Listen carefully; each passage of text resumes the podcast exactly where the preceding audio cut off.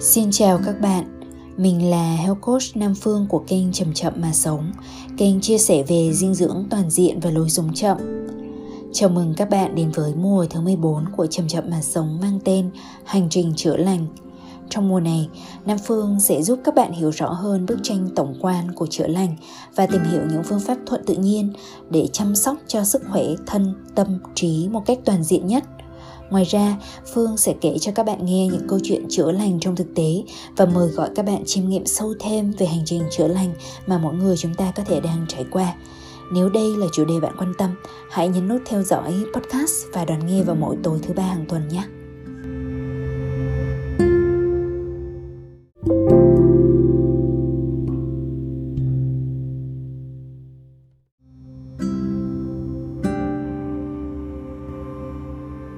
Các bạn thính giả thương mến, tuần này các bạn có đang khỏe không? Hiện tại dịch bệnh đang trở lại, cho nên các bạn hãy giữ gìn nhé. Và nhớ làm tất cả những điều gì có thể để phòng bệnh cho chính mình, để tăng cường hệ miễn dịch. Chính Nam Phương cũng đang mắc Covid này. Và những gì Phương làm trong thời điểm hiện tại là những cái thực tập mang tính nuôi dưỡng để tạo điều kiện cho cơ thể tự chữa lành, hồi phục. Thứ nhất là uống nhiều nước, dĩ nhiên rồi. Thứ hai là duy trì chế độ ăn và nước uống giàu kiềm tính. Như đối với Phương thì ăn thật là nhiều rau xanh, đặc biệt là rau lá xanh đậm, cũng như dùng một số trợ phương như là mơ muối, tamari, miso là những cái gia vị của thực dưỡng. Rồi là Phương duy trì tập luyện yoga, tắm nắng ngoài trời. Và khi mà có thể thì Phương sẽ thiền thư giãn theo môn Yoga Nidra. Thì Phương sẽ lặp đi lặp lại một lời khẳng định với chính mình rằng hệ miễn dịch của tôi đang chiến thắng virus bên trong cơ thể và bảo vệ cho tôi. Và kết hợp cùng với những cái kỹ thuật quán tưởng mường tượng thật sáng tạo, ví dụ như mường tượng hình ảnh những tế bào bạch cầu giống như là những con chim ưng, con đại bàng màu trắng hết sức mãnh liệt và chiến đấu cùng với những con virus ở bên trong cơ thể của mình và dẹp sạch những con virus đó đi. Thì đấy là những cái hình ảnh hình tượng hóa để mà tiềm thức của mình có thể hiểu được, và từ đấy có thể gọi là nhận lệnh và huy động tất cả những cái sức mạnh của đội quân miễn dịch ở bên trong mình. Đó là những gì mà Phương làm cho mình. Và Phương tin tưởng rằng với khả năng tự chữa lành của cơ thể thì mình cũng sẽ sớm ổn thôi. Bằng chứng là ít nhất thì sau một ngày mà bị mắc bệnh như vậy thì đã có những cái khoảng thời gian cực kỳ mệt mỏi. Nhưng mà Phương cũng đang đủ sức khỏe và đủ cái sự hào hứng để làm một kỳ podcast mà không phải bỏ cái kỳ podcast nào dành cho các bạn thính giả này. Còn nếu như cho dù thế nào đi chăng nữa, nguyên nhân nào chăng nữa mà có ai đó không khỏe thì Phương hy vọng rằng với việc lựa chọn lắng nghe podcast này thì Phương hy vọng là giọng của mình, những câu chuyện mình kể sẽ phần nào giúp xoa dịu và nuôi dưỡng tâm hồn của bạn. Cái tiêu đề của podcast này hôm nay, Phương lấy cảm hứng từ cuốn sách cùng tên của tác giả Rachel Naomi Remen, đó là Nơi bàn ăn kể chuyện chữa lành. Bởi vì nó có cùng tính chất, đó là những cái nguyên lý để cái sự chữa lành tự nhiên được xảy ra mà đâu đấy nó có thể xoay quanh bàn ăn qua những cái điều rất là thường nhật trong cuộc sống của mình. Và Phương sẽ chia sẻ thông qua một cái bài viết Phương đọc cho các bạn nghe, trích từ cuốn sách Chầm Chậm Mà Sống sắp ra mắt vào ngày 20 tháng 5 năm 2023 sắp tới. Phương hy vọng rằng đây cũng là món quà sớm để các bạn thính giả đỡ chờ mong. Bây giờ thì mời các bạn lắng nghe nhé.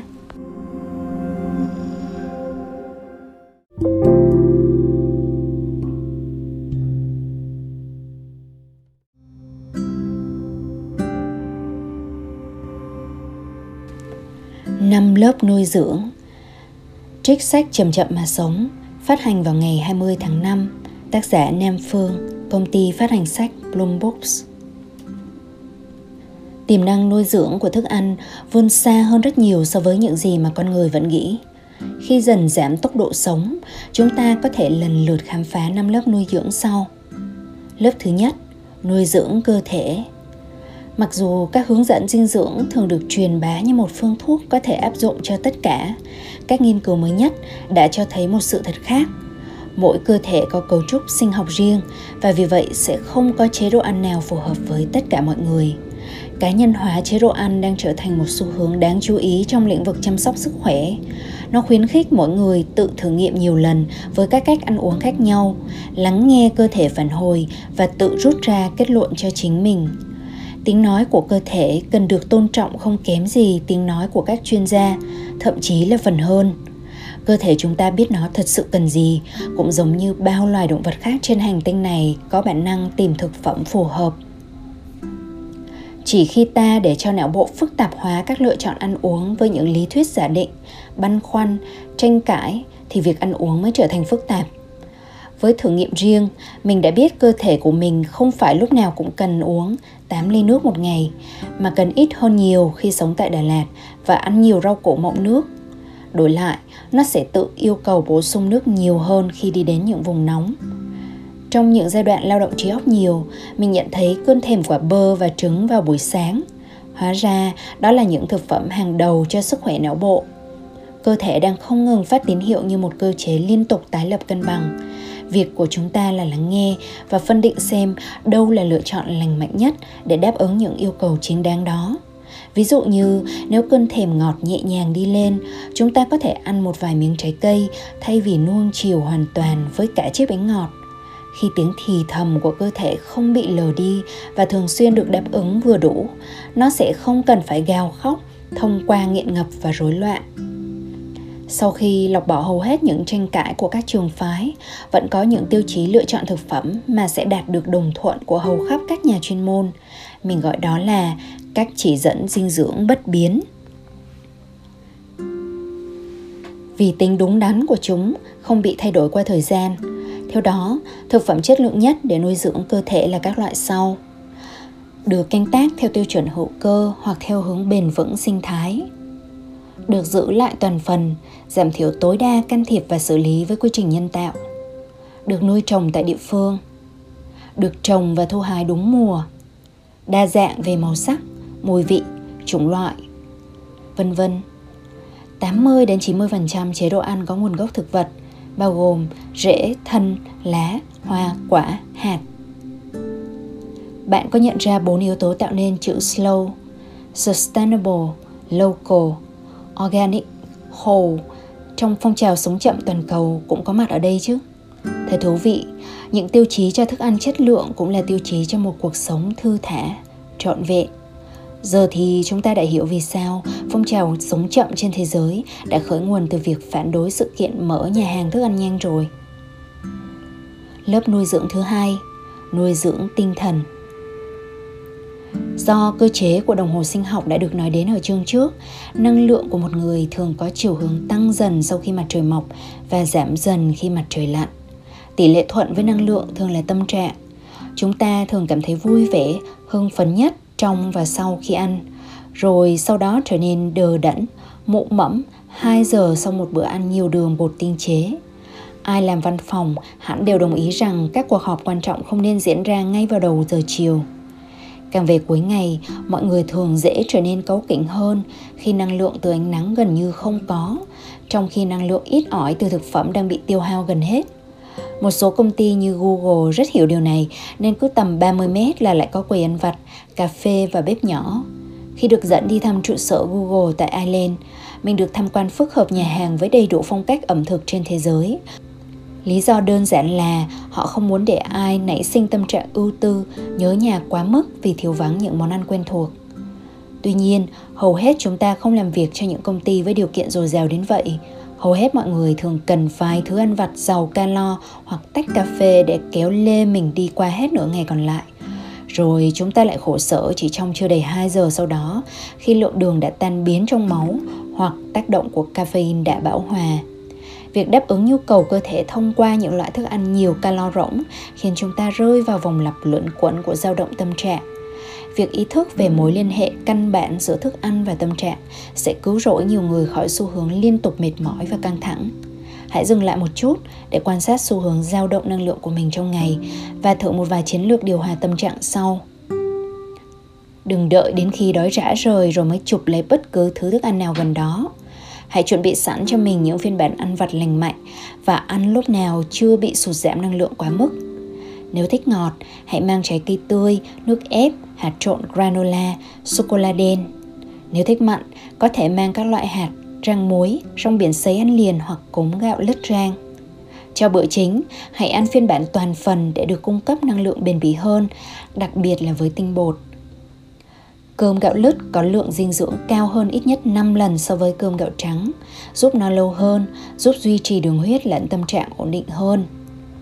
Trong ngày khi hoạt động trí óc nhiều, thử ăn nhiều hơn các thức ăn hỗ trợ tập trung như sô-cô-la đen, quả bơ, dâu, cá hồi hoặc đơn thuần là nước lọc.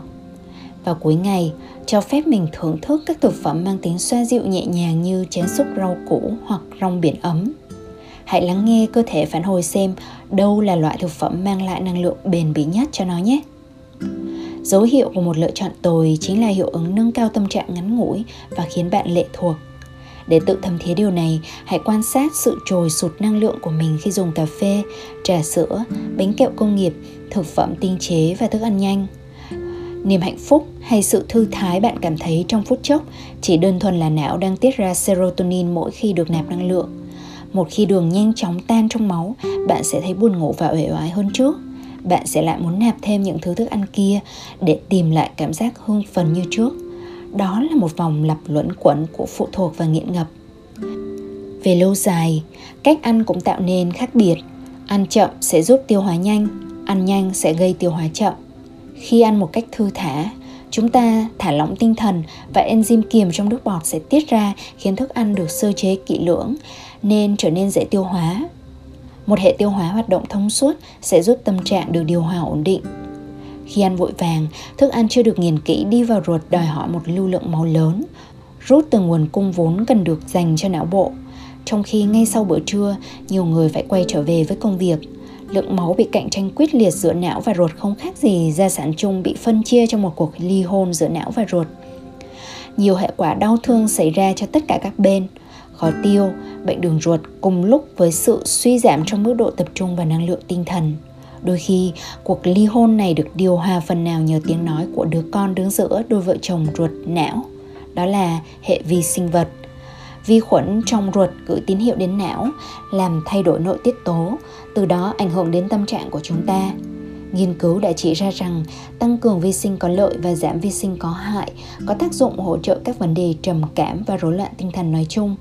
Điều này lại có thể được thực hiện đơn giản thông qua thực phẩm giàu chất xơ. Những người theo chế độ ăn nhiều động vật có hệ vi sinh đường ruột hoàn toàn khác so với những người ăn toàn thực vật. Họ dễ bị viêm ruột hơn. Bạn đã từng thấy người bị viêm ruột nào có tâm trạng vui vẻ chưa? Lớp thứ 3. Nuôi dưỡng tinh thần. Muốn biết một gia đình có hạnh phúc hay không, ta chỉ cần ngồi cùng họ qua một vài bữa ăn. Bữa cơm hàng ngày diễn ra vui vẻ, ấm áp và các thành viên biết chăm sóc nhau nhẹ nhàng là mơ ước của rất nhiều người. Ngay cả những chi tiết bên ngoài mâm cơm cũng gây ảnh hưởng đến mức độ kết nối của các thành viên. Có tivi hay thiết bị đang bật hay không? Có được ăn trong một không gian sạch sẽ, thơm tho? Có những sắp đặt tinh tế như một bình hoa đẹp, khăn trải bàn xinh? Một nghi thức bày tỏ lòng biết ơn trước khi ăn thì sao nhỉ? Tại nhà nhỏ, mình kê chiếc bàn nhỏ ra ngoài hiên để tranh thủ hưởng ánh nắng ấm hoặc không khí thoáng đãng khi ăn.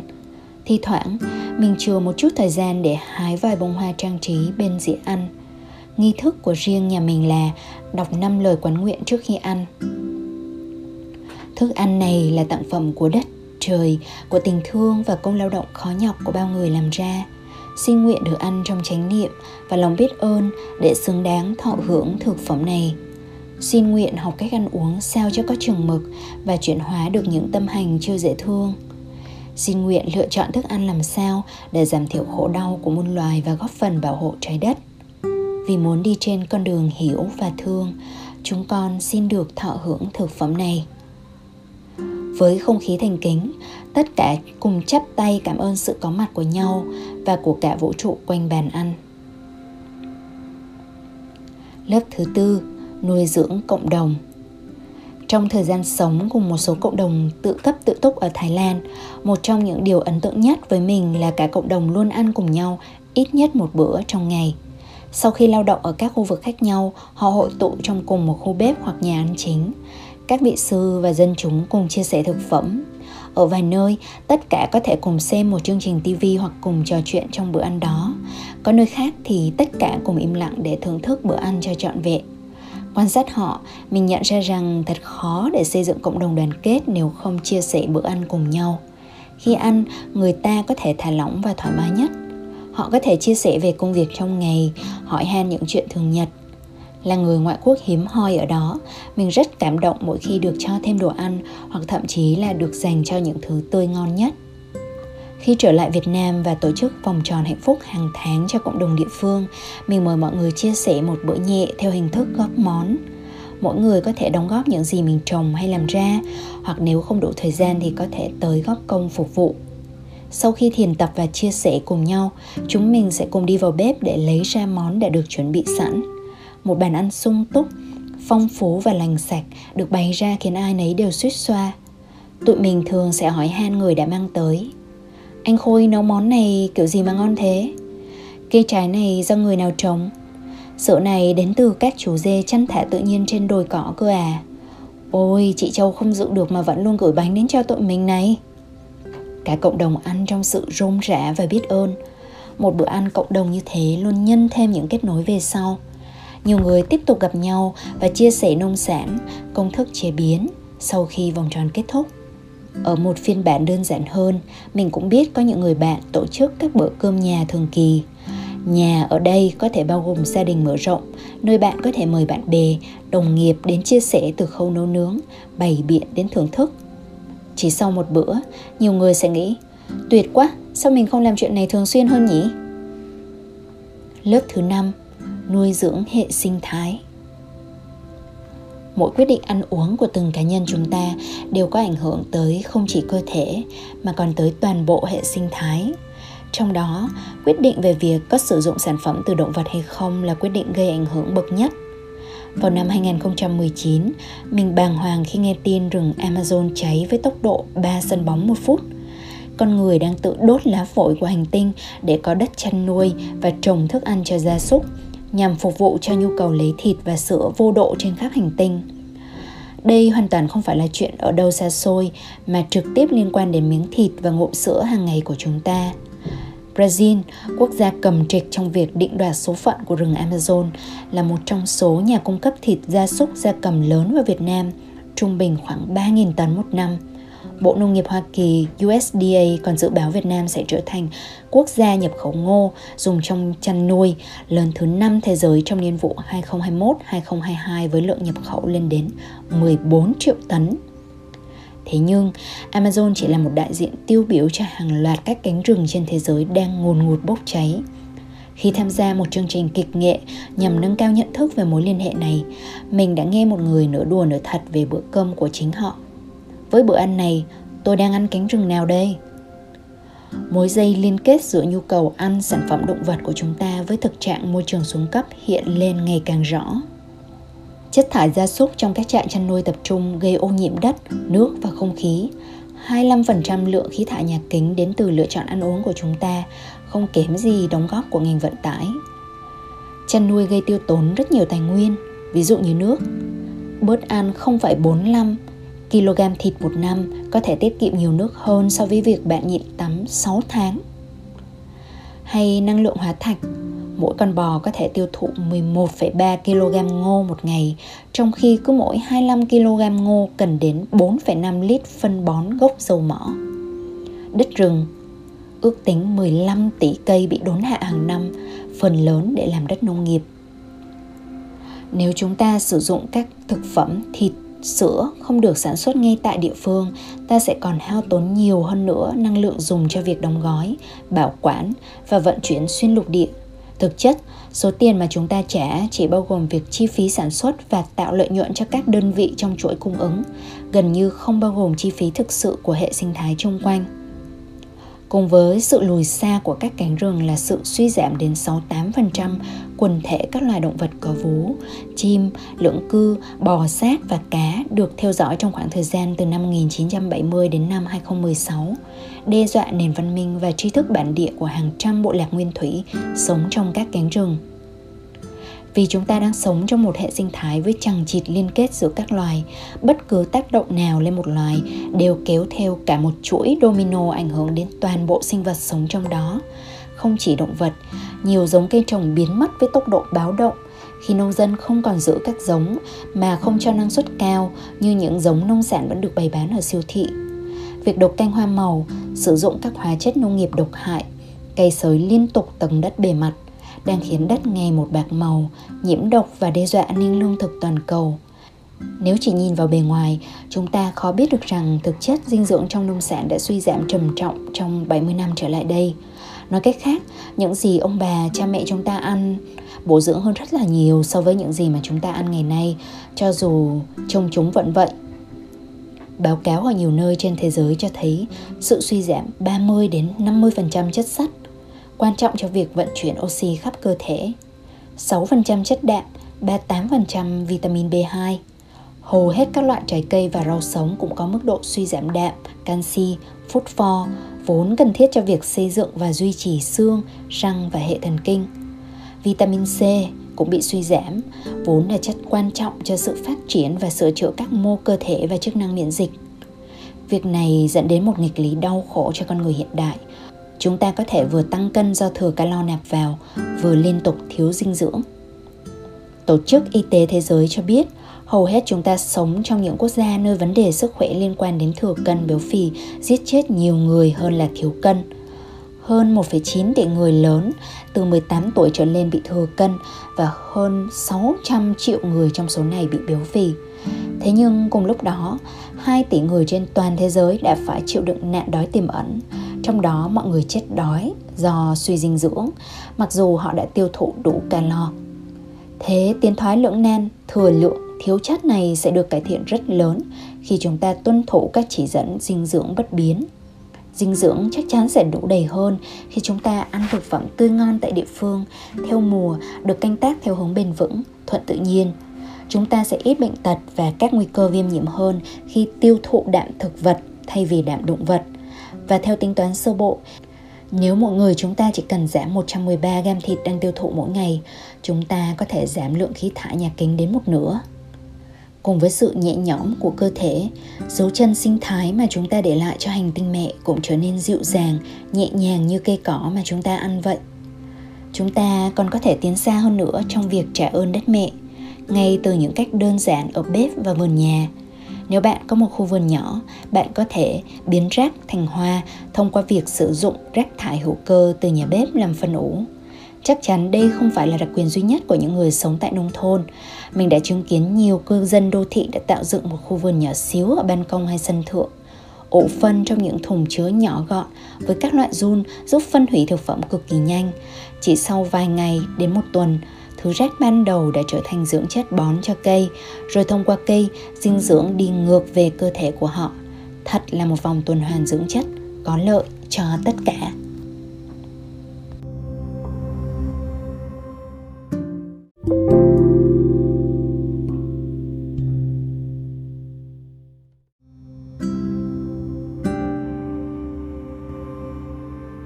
Các bạn thính giả thân mến, và đó là bài viết trích từ sách Chầm Chậm Mà Sống sẽ ra mắt vào 20 tháng 5. Không biết có góc nhìn nào từ bài viết mới mẻ và khơi gợi cảm hứng cho bạn hay không? Nếu có thì hãy đón đợi sách ra mắt để tiếp tục khám phá sâu thêm nhé. Thì trong bài viết này thì chúng ta khái quát hóa những cái tác động của thức ăn lên cuộc sống của con người, từ những cái khía cạnh chữa lành cho thân, tâm cho đến việc nuôi dưỡng những khía cạnh lớn hơn như gia đình, cộng đồng và sinh thái. Nhưng cho dù chúng ta nhìn ở khía cạnh nào thì chúng ta đều có cơ hội chuyển hóa, biến rác thành hoa thông qua lựa chọn sống của mình, đúng không nào? Các bạn ơi, mặc dù là đợt này thì sách Chầm Chậm Mà Sống sẽ không có lịch pre-order, tức là lịch đặt trước sách, và chỉ có một dấu mốc duy nhất, đó là 20 tháng 5 thì sách có mặt trên kệ khắp toàn quốc tại các hệ thống của Fahasa cũng như các trang Shopee và Tiki. Cho nên vào tầm gần ngày đó, khi nhận được link rồi thì tụi mình sẽ đưa ra để cho các bạn có khả năng đặt sách. Tuy nhiên các bạn đừng lo là thay vì là mình sở hữu sách sớm hơn so với thông lệ thì team Nam Phương sẽ bù đắp bằng cách chuẩn bị các thử thách cộng đồng và nhiều phần quà hấp dẫn khác cho các bạn nếu như các bạn tham gia những thử thách trong thời gian sắp tới, đặc biệt là vào trong tuần 20 tháng 5 đổ lên. Các bạn hãy chờ đón nhé. Chắc chắn là sẽ có rất là nhiều cái đẹp và niềm vui đón đợi cho tất cả chúng ta. Còn bây giờ thì Phương rất là mong các bạn nghỉ ngơi sớm, cho mình thật nhiều thảnh thơi. Và nếu đây là khoảng thời gian mà ngay trước khi đi ngủ rồi thì hãy nhớ làm những thực tập như là vệ sinh tinh thần mà Phương đã gieo từ một số podcast trước. Chúc các bạn có ngày thật vui và đêm thật yên. Xin chào và hẹn gặp lại.